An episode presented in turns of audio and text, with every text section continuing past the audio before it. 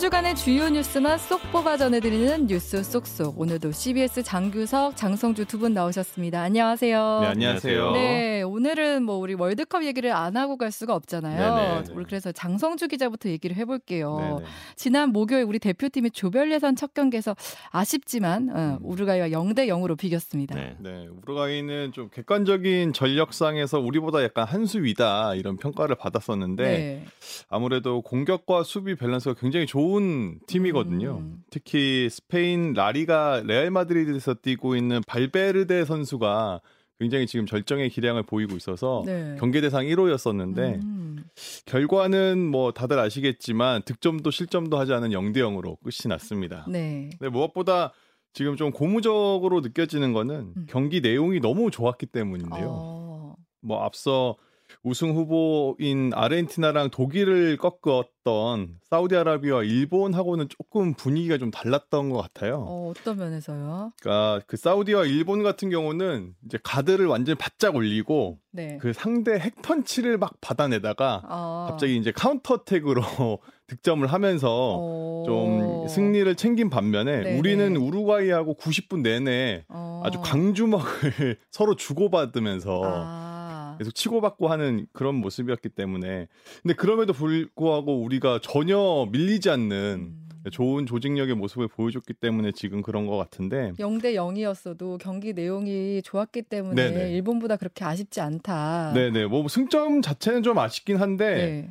어, 경기 내용이 너무 좋았기 때문에 이제 앞으로 남은 두 경기가 더 기대가 되는 상황이고 네. 실제로 그 선발로 뛰었던 이재성 선수 같은 경우에는 경기 끝나고 인터뷰에서 비겼다는 안도감보다 못 이긴 아쉬움이 더 크다 음. 이렇게 이야기를 했거든요. 네. 이거는 뭐 사실 전 국민이 다 똑같은 생각을 하고 있는 것 같습니다. 네.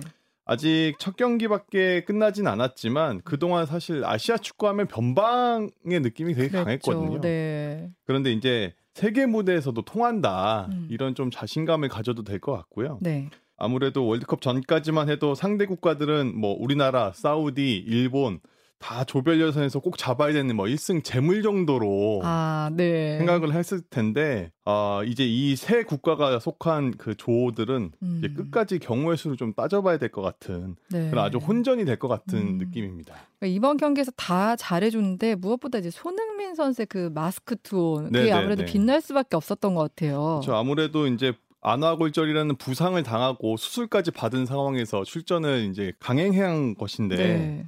제 개인적으로 볼 때는 손흥민 선수가 가진 기량이 한 70% 정도밖에 못 보여주는 느낌이 좀 강했어요. 사실 이렇게 출전하는 것 자체가 좀 기적 같은 일이긴 그렇죠. 하잖아요. 본인도 네. 1%의 어떤 가능성에 기대를 걸겠다 뭐 이런 식으로 표현을 했었었는데 네. 이렇게 좀 기량을 보여주지 못한 이유가 음. 뭐 수술을 받은 어떤 후유증이나 이런 것도 분명히 있겠지만 네. 이런 불리한 조건인 거를 노리고 상대 선수들이 굉장히 거칠게 손흥민 선수한테 들어가더라고요. 네. 아. 그러니까 경기 중에서 뭐 보면 오죽하면은 상대 선수한테 발목을 밟혀서 축구화가 벗겨지고 또그 네, 양말 찢어지고 뭐 이런 네. 것도 있었잖아요. 음. 그 거기다가 심판도 또 특히 정말 좀 가혹하다 싶을 정도로 음. 어, 이런 몸싸움에 좀 관대한 편이 어, 왜 파울을 안 잡아줘? 네. 그, 런 느낌이 강했기 때문에 뭐 우리로서는 사실 좀 이런 부분이 좀 불만일 수는 있을 것 같아요. 네. 저도 그런 부분 을 많이 느꼈지만 어쨌든 어, 손흥민 선수에 대한 이런 강한 견제가 있었기 때문에 좀 많이 여러모로 힘들긴 했는데 음. 남은 조별 예선 두 경기 역시도 아마 상대는 똑같이 나올 아, 거거든요. 아, 더 심할 네. 수도 있어요. 그렇기 때문에 어, 지금 우루과이전에서 잘해준 것처럼 동료 선수들이 좀 도움을 좀 많이 줬으면 좋겠다. 네. 음. 이번 경기에선 수비에 대한 평가도 굉장히 네, 많더라고요. 정말 안정적이다. 네네네. 네. 이게 재밌는 부분이 그 외국에는 다 성으로 부르잖아요. 네. 성씨로 부르잖아요. 네. 근데 골키퍼부터 수비 네 명이 다 김씨였어요.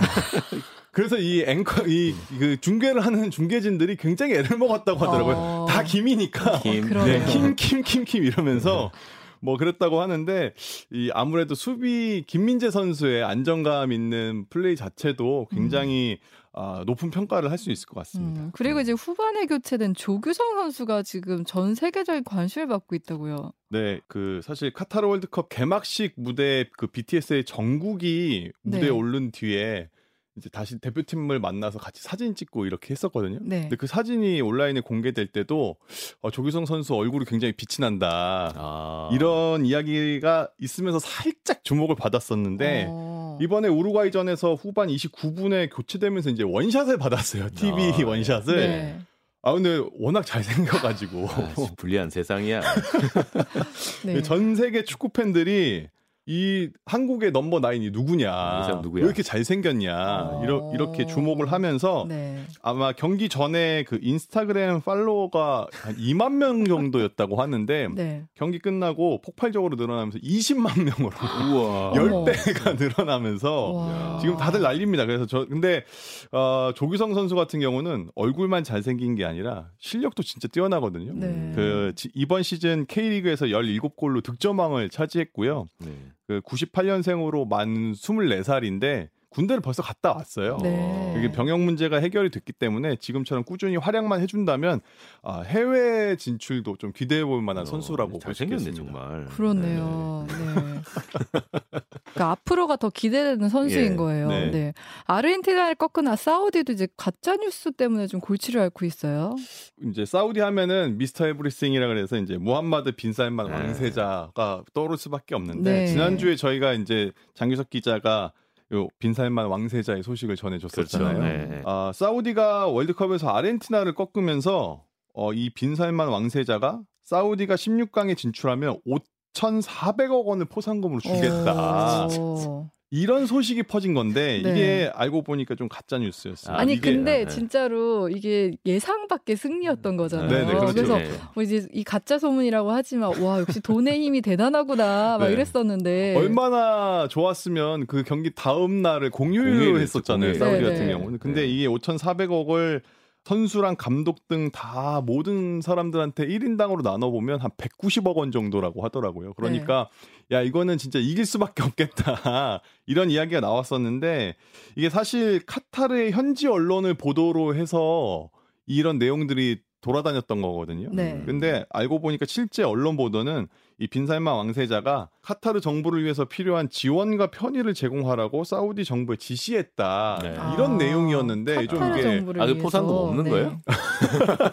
이 포상금 같은 경우보다는 그 피파가 원래 이렇게 진출을 한 국가들한테 이렇게 지급하는 금액이 있는데 그것도 음. 상당한 것으로 알고 있습니다. 음. 어쨌든 이 빈살만 왕세자 같은 경우는 또 주목을 받은 게 네. 중계를 보면서 응원을 한 것 같아요. 음. 네. 가족들과 이렇게 이기는 걸 기뻐하는 이런 장면에서 보면서 사진을 네. 찍어서 자신의 SNS를 통해서 이렇게 공개를 했는데 많은 분들이 주목한 게 TV더라고요. 어, 왜요? 아무래도 그 빈살만 왕세자가 재산이 2,800조 원으로 추산이 되는 어. 전 세계 최고의 부자인데 네. 이 TV 크기가 음. 아 이거 뭐 우리 집에서도 볼 수 있는 거 아니냐? 한 아. 50인치, 60인치 정도 돼 보여요. 네, 막 이렇게 네. 어마어마한 네. 느낌은 아니었던 거예요. 아, 되게 소박하네요. 생각보다. 200인치짜리도 나왔는데. 그래서 어, 이 왕세자가 되게 검소하신 분인가 어. 보다 이러면서 사람들의 지금 네, 네. 많이 주목하고 있습니다. 반성해야 되겠습니다.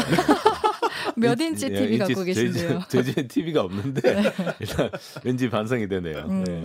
이번 월드컵에서도 눈에 띈 것 중 하나가 유독 긴 추가 시간이에요. 네, 이게 축구는 아시다시피 전반 45분, 후반 45분 이렇게 진행하는데 다른 스포츠하고 다르게 공이 뭐 라인 밖으로 나가거나 아니면 부상 선수가 생겼을 때도 시간을 계속 네. 흘러가요. 음. 농구나 뭐 다른 거 같은 경우는 딱 정확하게 끊고 그렇지. 가거든요. 네. 근데 이제 축구는 그렇지 않기 때문에 추가 시간을 보통 주어지긴 하는데 네. 이거를 악용한 게 그 유명한 침대 축구입니다. 음. 네. 그러니까 경기 시간을 계속 지연시켜도 실제로 주어지는 시간은 정확하게 그 음. 지연한 시간을 뭐 계산을 해서 추가 시간을 주는 게 아니다 보니까 네. 뭐 경기의 어떤 유불리에 따라서 일단 선수들이 경기장에 눕고 보는 게 음. 어, 하나의 일종의 트렌드라고 해야 되나요? 네. 전술 같은 네, 전술과 네. 작전 뭐 이런 걸로 있었는데 이번 월드컵은 이렇게 흘려보낸 시간을 철저하게 계산을 해가지고 네. 최대한 반영을 해주고 있어요. 네. 그렇다 보니까 잉글랜드와 이란의 경기에서는 전후반을 합쳐서 27분의 추가 시간이 주어졌거든요. 이거는 거의 거의 30분. 이란 침대 축구 완전히 망했어. 전반전, 네. 후반전 사이 중반전 네. 정도 되는 거 네. 아닌가요, 이거는? 그러니까 이제 뭐 오죽하면 노래방 서비스다. 축구에서 노래방 서비스를 주고 있다 이런 얘기까지 와. 지금 나오고 있는 상황인데 네. 실제로 월드컵 역사상 가장 긴 추가 시간 1위부터 4위가 이 지난 20일 하루 만에 다 아. 나왔습니다. 아. 그 정도로 지금 많이 주고 있는데 네. 네. 좀 이란 이야기가 나와서 덧붙여 보자면 또 이란은 공교롭게도 이번에 비조에 들어가 있는데 음. 이 비조가 지금 미국, 잉글랜드, 웨일스 음. 이렇게 국제사회에서 이란 제재를 앞장서서 좀 하는 국가들과 함께 지금 어... 그 조별 예선을 치러야 되는 상황입니다. 어, 좀 네. 공교롭게도 그렇네요. 네. 네. 장규석 기자는 축구 어떻게 보셨어요? 어 저는 저 원래 보면 불안불안한데 아, 네네, 맞아요. 어, 이번에는 네. 보는데 별로 불안하지가 어. 않더라고요. 아 진짜 수비가 탄탄하다. 음. 네, 저렇게 뚫고 들어오는데 못 뚫어. 네, 그러니까 음.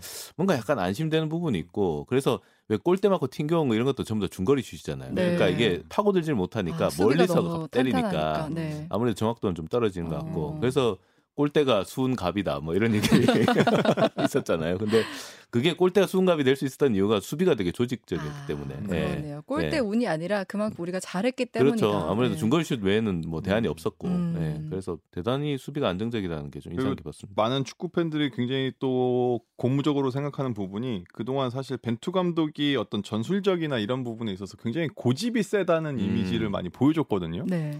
그런데 이번 월드컵 경기에서 보면 선수 교체도 굉장히 유연하게 아, 음. 아, 적재적소에 됐다. 모두가 공감할 수 있는 선수 교체였다. 이런 네. 것도 있었고 네. 특히 스페인 리그에서 지금 활약하고 있는 이강인 선수를 교체 투입시킨 거에 대해서 사람들이 굉장히 고무적으로 생각하는 게 음.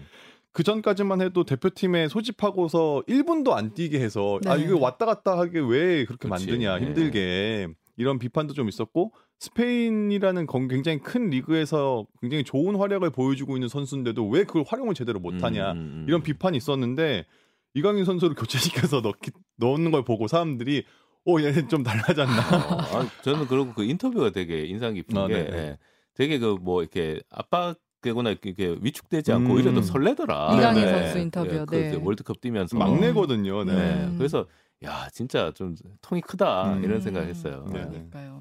두 분 얘기를 들으니까 월요일 가나전이 굉장히 음. 기대가 네. 돼요. 네. 가나도 잘하던데요 보니까. 아니 네. 그래도 뭐, 상당히 공격적이어서 음. 네. 또 탄탄한 수비가 있으니까 네. 네. 잘하지 않을까 기대를 하면서 우리 장규석 기자가 오늘 갖고 오신 이슈는 종부세 종합 부동산세 예, 예, 얘기예요. 예, 예. 뭐 제 전공이라 예 그냥 가져와 봤는데요. 집이 많아서 뭐 아, 그게 아니라 그냥 네. 이제 세금 뭐 경제 이런 쪽 이제 많이 다뤘으니까 네. 예.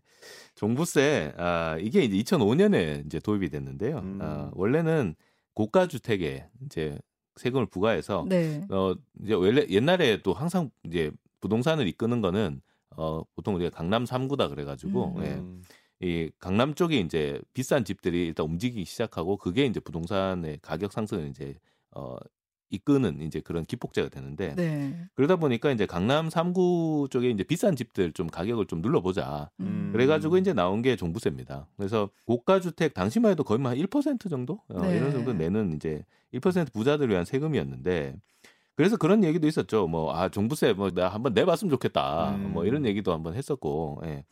또 이제 좀 돈좀 좀 있는 사람들끼리 모이면 종부세 내냐 안 내냐 이걸로 좀 약간 부자냐 어. 아니냐 어, 그러니까요. 예. 네. 그런 거 좀 가르는 기준도 있었고 음. 예, 그랬었는데 지금 이제 도입한 지 한 17년이 지났는데 과세 대상자가 122만 명이 됐습니다. 어, 예. 많이 늘어났어요. 네, 전체 주택 보유자의 8%. 예. 아, 아까 1%였는데. 네. 그러니까 이제 고가 주택 소유자만 낸다 이런 통념은 지금 깨진 상태고요. 네. 실제로 서울 경우는 지금 58만 명이 지금 종부세를 내게 됐습니다. 그래서 음. 주택 소유자의 22.4% 그러니까 4명 중 1명은 종부세를 낸다. 네. 그다음에 이제 종부세가 1주택자의 경우는 이제 11억 이상이 되면 이제 종부세 부과 대상이 되고요.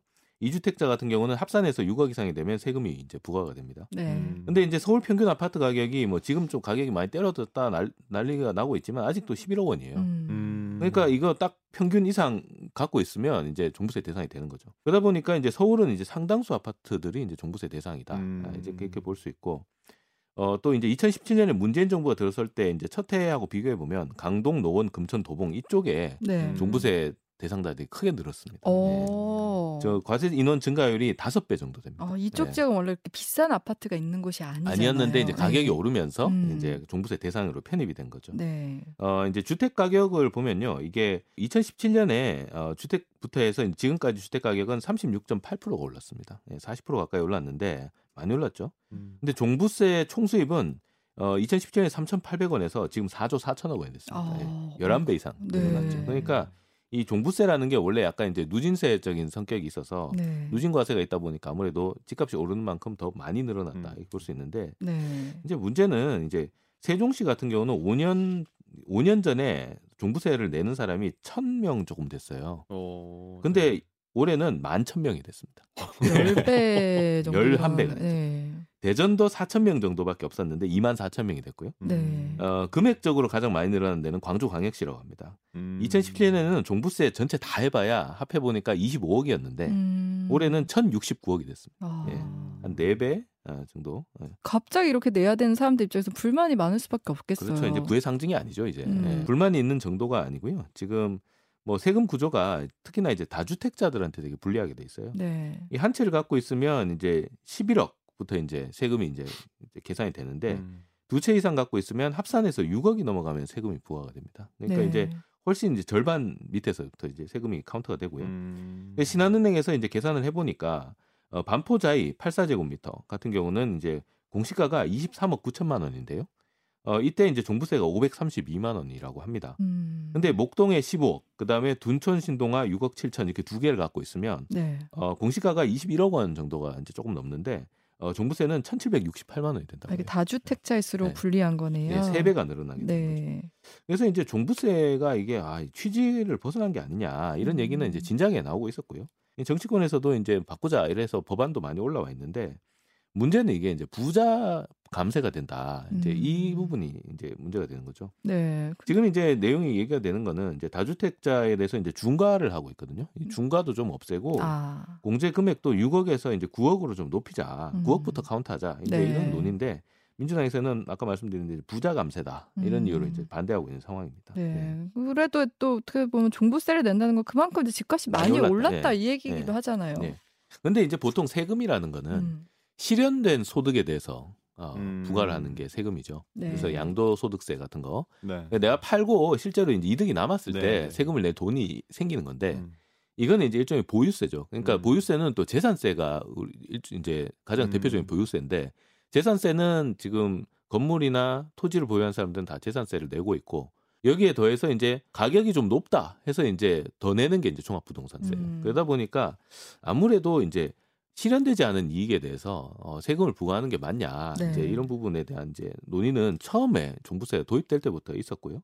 근데 이게 이제 그때는 내는 사람이 워낙 적다 보니까 뭐 크게 논의가 되지는 네. 않았죠. 지금 내는 사람이 워낙 많다 보니까 음. 이제 불만도 많고 이게 이제 맞냐 이런 이제 문제들이 이제 제기가 되고 있는 거고요. 어 그다음에 이제 이중과세 논란 이것도 이제 어떻게 해야 되나 이것도 음. 이제 좀 여전히 이제 논란이 되고 있습니다. 네. 또 이제 법을 떠나서 뭐 강남권 같은 데는 이제 재산세도 상당하거든요. 음. 이제 재산세를 보통 이제 세금은 어 지방세 같은 경우 재산세는 지방세입니다. 네. 네. 지방세 같은 경우는 분할 납부가 가능해요. 네, 네. 네. 그래서 분할로 지금 납부하고 있는데 음. 종부세도 벌써 또 날라왔어. 음. 그래서 너무 힘들다. 게다가 음. 이제 강남이나 이런 데 집을 가진 사람들은 보통 나이 많은 분들이 많아요. 아, 그렇죠. 네. 네. 게다가 이제 소득이 없는 분들이 있거든요. 음. 근데 그 소득은 없고 근데 옛날부터 집을 갖고 있었기 때문에 그 집에 그냥 세금이 계속 날라와서 이걸 어떻게든 세금을 내야 되는 상황인데 소득은 없고 음. 그러다 보니까 아 집을 팔아야 되나 이제 이런 생각을 하는 사람들도 이제 꽤 많이 나오는 것 같습니다. 어, 또 문제는 또 이제 주택 가격이 최근에 많이 떨어졌어요. 네. 네. 근데 공시 가격 기준은 올 초를 기준으로 계산하거든요. 음. 근데 이제 올 초만 해도 사실 가격이 그렇게 내려오진 않았는데 지금은 뭐 가격이 뭐 반토막이 났다 네. 이런 이제 얘기들도 음. 나오고 있고 그래서 어, 지금은 공시 가격보다 실거래 가격이 더 떨어진 데도 지금 나오고 있어요. 어, 네. 네. 이거 뭐 그 일부분이긴 하지만 근데 이제 정부가 공시가율을 90%까지 끌어올리겠다 이런 계획을 내놨는데 다들 와 저거 좀 너무 좀 많이 급격하게 올리는 거 아니야 그랬는데 음, 음. 집값이 떨어지면서 이제 그 사실 공시가율이 100%가 넘는 목표를 달성을 네, 목표를, 초과 달성했네요. 목표를 이미 달성해 버렸어. 네. 네. 네. 그런 상황도 지금 나오고 있습니다. 음. 근데 이제 집값은 떨어지는데 음. 종부세 고지선 날아왔고 전세 가격은 또 이제 떨어지니까 전세 이제 세입자들도 아 전세가 내려주세요. 뭐 이런 음. 이제 계약할 때 되니까 그런 음. 경우도 있고. 그러니까 이거 이중으로 이제 죽을 마신 거죠. 음. 예. 그래서 제가 이제 부동산 몇 군데를 좀 이렇게 실제로 좀 돌아봤는데 어, 세금을 납부해야 되기 때문에 집을 팔겠다고 집 내놓은 사람들도 생각보다 꽤 많이 있었던 어, 것 같아요. 예. 네. 그래서 이게 집값 하락을 더 부추기는 거 아닐까? 왜냐 금매로라도 팔아서 일단 내야 되니까. 네. 그러니까 기존에 갖고 있는 것 중에 정말 괜찮은 거, 똘똘한 거는 남겨놓고 나머지 이제 좀 약간 이제 못난이라고 하죠. 이제 음. 못난이들을 좀 파는 건데 그것도 지금 잘 안 팔리고 있어가지고 음. 예.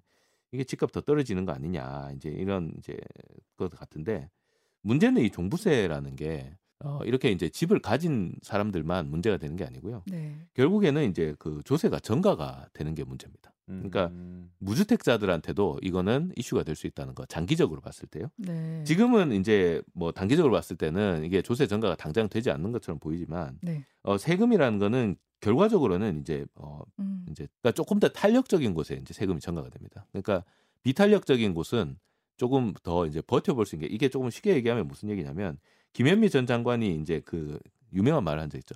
빵을 찍어내듯이 집을 찍어냈으면 좋겠다. 음. 이런 말을 했는데 이게 뭔 얘기냐면 그만큼 어, 집을 공급하는 거는 이 비탄력적이라는 얘기입니다. 그러니까 네. 수요가 많이 늘어난다고 해서 빵 찍어내듯이 막 네. 찍어내가지고 네. 야집 가져가 이렇게 할 수가 없는 거죠. 오래 걸리는 네. 거죠. 네. 집은 일단 착공부터 분양하고 입주까지 보통 3년에서 5년 정도 시차가 발생을 음. 하고요.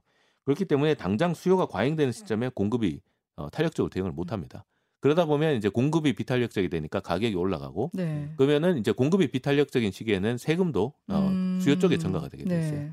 지금 같은 경우는 뭐 좀 이제 예외적인 상황인데 금리가 인상이 되면서 수요가 크게 하락하면서 수요가 이제 약간 이제 탄력적으로 대응하기 힘든 상황이 됐죠. 음. 그러다 보니까 일시적으로 지금은 이제 어 공급하고 수요가 이제 같이 떨어지면서 금매만 이제 거래가 되다 보니까 가격이 떨어지는 그런 상황이 되고 전세 가격도 거기서 덩달아 떨어지면서 지금은 이제 수요가 없다 보니까 이제 가격이 떨어진 상황인데 앞으로 근데 계속 수요가 없는 상황이 지속될 거냐 보면은 지금 어, 수도권 같은 경우 서울 수도권 같은 경우는 입주 물량이 크게 많지가 않아요. 앞으로 봐도. 네. 게다가 지금 이제 그 금리 인상 때문에 이제 PF 사태도 나고 이래서 신규 착공 물량들이 지금 많이 이제 어, 기존에 있던 공사들도 지금 공사를 못 하고 있는 그런 상황들입니다. 게다가 원자재도 오르고 이래가지고 분양가도 올라가게 생겼고 이러다 보니까 수요가 별로 없는데 분양가는 올릴 수가 없으니까 이제 공사를 늦추게 되는 거죠.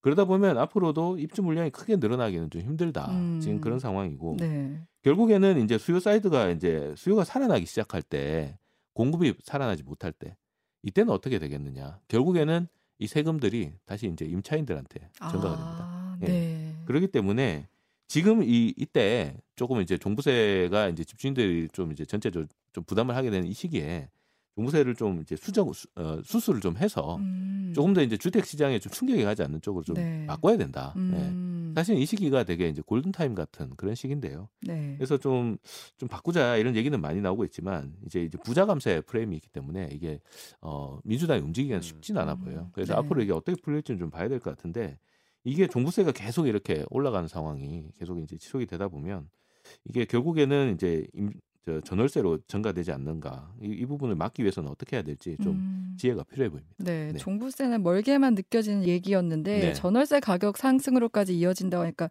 좀 신경을 써야겠다는 네. 생각이 들고 오늘 종부세 얘기와 축구 얘기까지 지금까지 뉴스 속소 장규석 장성주 기자였습니다. 고맙습니다. 네, 고맙습니다. 감사합니다.